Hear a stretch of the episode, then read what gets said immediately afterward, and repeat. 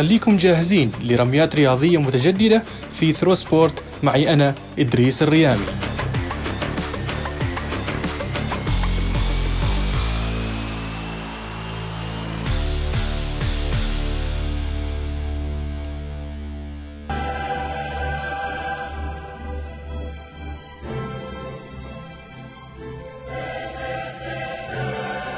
أسابيع قليلة. تفصلنا عن عودة أعرق المسابقات الأوروبية دوري أبطال أوروبا والتي أصبحت تعتبر مقياس النجاح بالنسبة للكثير من الفرق. هذه النسخة الاستثنائية والتي تأتي في ظروف فريدة ونظام مختلف ما زلنا نستطيع أن نقول عنها بأنها تعد بالكثير وأن الإثارة ستكون حاضرة كالعادة. مرحبا بكم يا أصدقاء. حلقتنا لهذا اليوم من ثرو سبورت راح نعطي فيها تقديم بسيط جدا لما هو قادم من إثارة خلال الأسابيع الجاية مثل ما قلنا في المقدمة. راح نتكلم اليوم إن شاء الله عن المسابقة الأوروبية الأكبر والمباريات المتبقية فيها بإذن الله. كلنا نعرف أن البطولة توقفت حالة من حال أغلب البطولات المحلية الأوروبية لهذا الموسم بسبب تداعيات فيروس كورونا.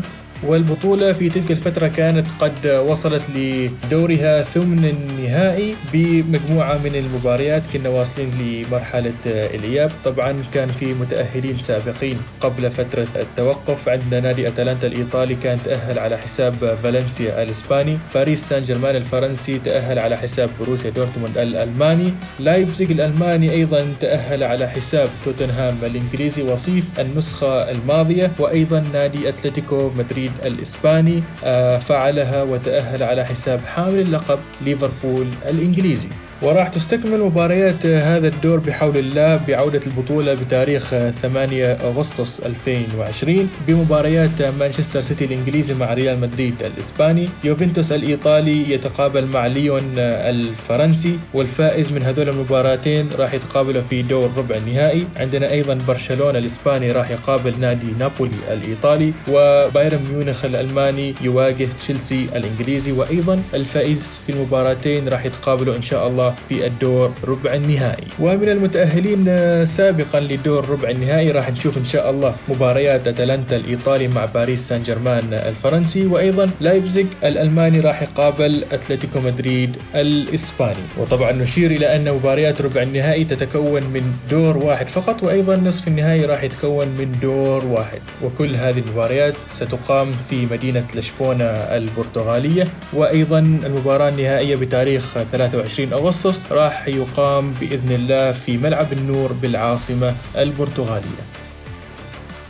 دوري أبطال أوروبا بقممه بقممه ومبارياته والقلب الشاوى اللي يحب الريال واللي يعشق البارسا واللي يشجع بايرن والانتماوي يوفنتينو واللي يحب ليفربول وصلاح واللي يستنى في مانشستر وباريس ويستنى في نيمار.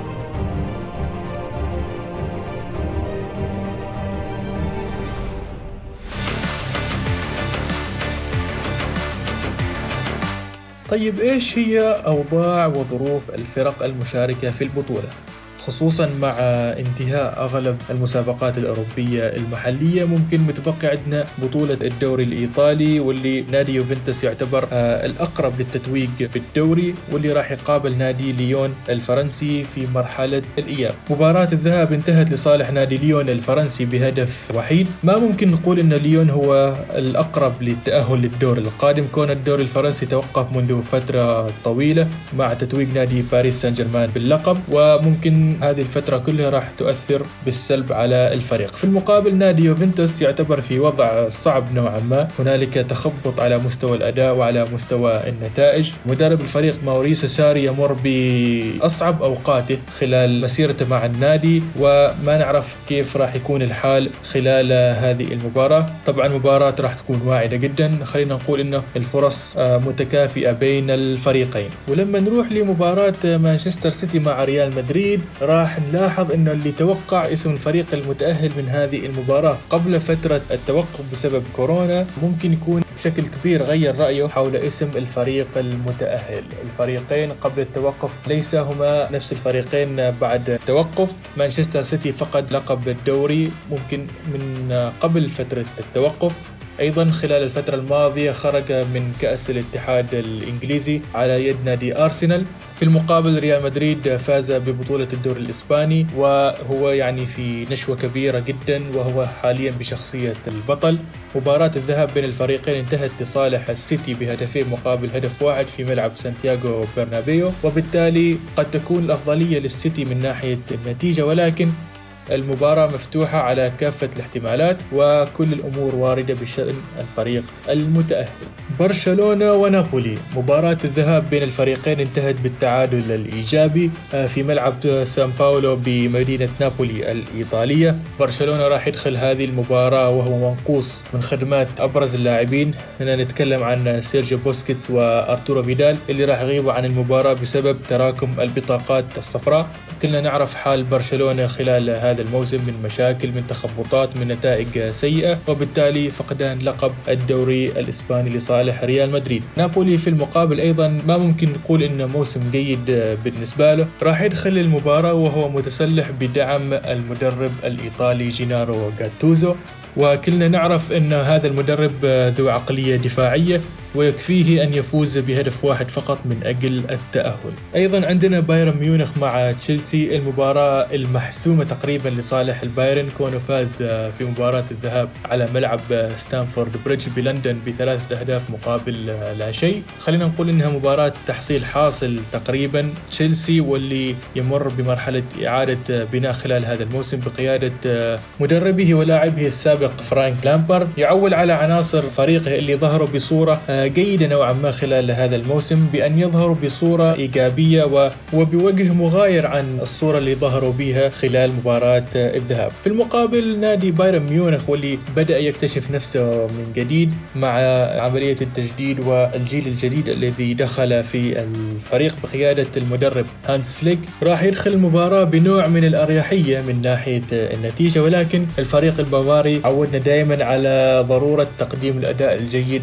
مع الفوز. لايبسيج وأتلتيكو مدريد الفريقين اللي أقصوا حامل اللقب والوصيف راح يدخلوا المباراة بطريقة قوية جدا. مباراة من دور واحد راح تكون الأمور كلها متكافئة بين الفريقين. ممكن الكفة ترجح قليلا لنادي أتلتيكو مدريد. بسبب التجربة الكبيرة. وأخيرا عندنا أتلانتا وباريس سان جيرمان أتلانتا آه، يعتبر الحصان الأسود في بطولة الدوري الإيطالي لهذا الموسم. يعتبر من أقوى الفرق الإيطالية إبداعا واكتمالا. راح يكون ند قوي لنادي باريس سان جيرمان واللي مؤخرا فاز بكأس فرنسا على حساب سانت ايتيان بهدف وحيد. المباراة أيضا راح تكون تقريبا متكافئة. ممكن باريس سان جيرمان آه، راح يغيب عنه النجم الفرنسي كيليان مبابي فالأمور ممكن تكون صعبة بالنسبة للنادي الفرنسي أيضا بحكم التوقف اللي صار خلال البطولة المحلية. وباستعراض أوضاع وظروف الفرق التي وصلت إلى هذه المرحلة من بطولة Champions League الأكيد أن راح نشوف الإثارة مستمرة إثارة ممكن تكون أكبر عن السنوات الماضية مباريات راح تكون من دور واحد فقط.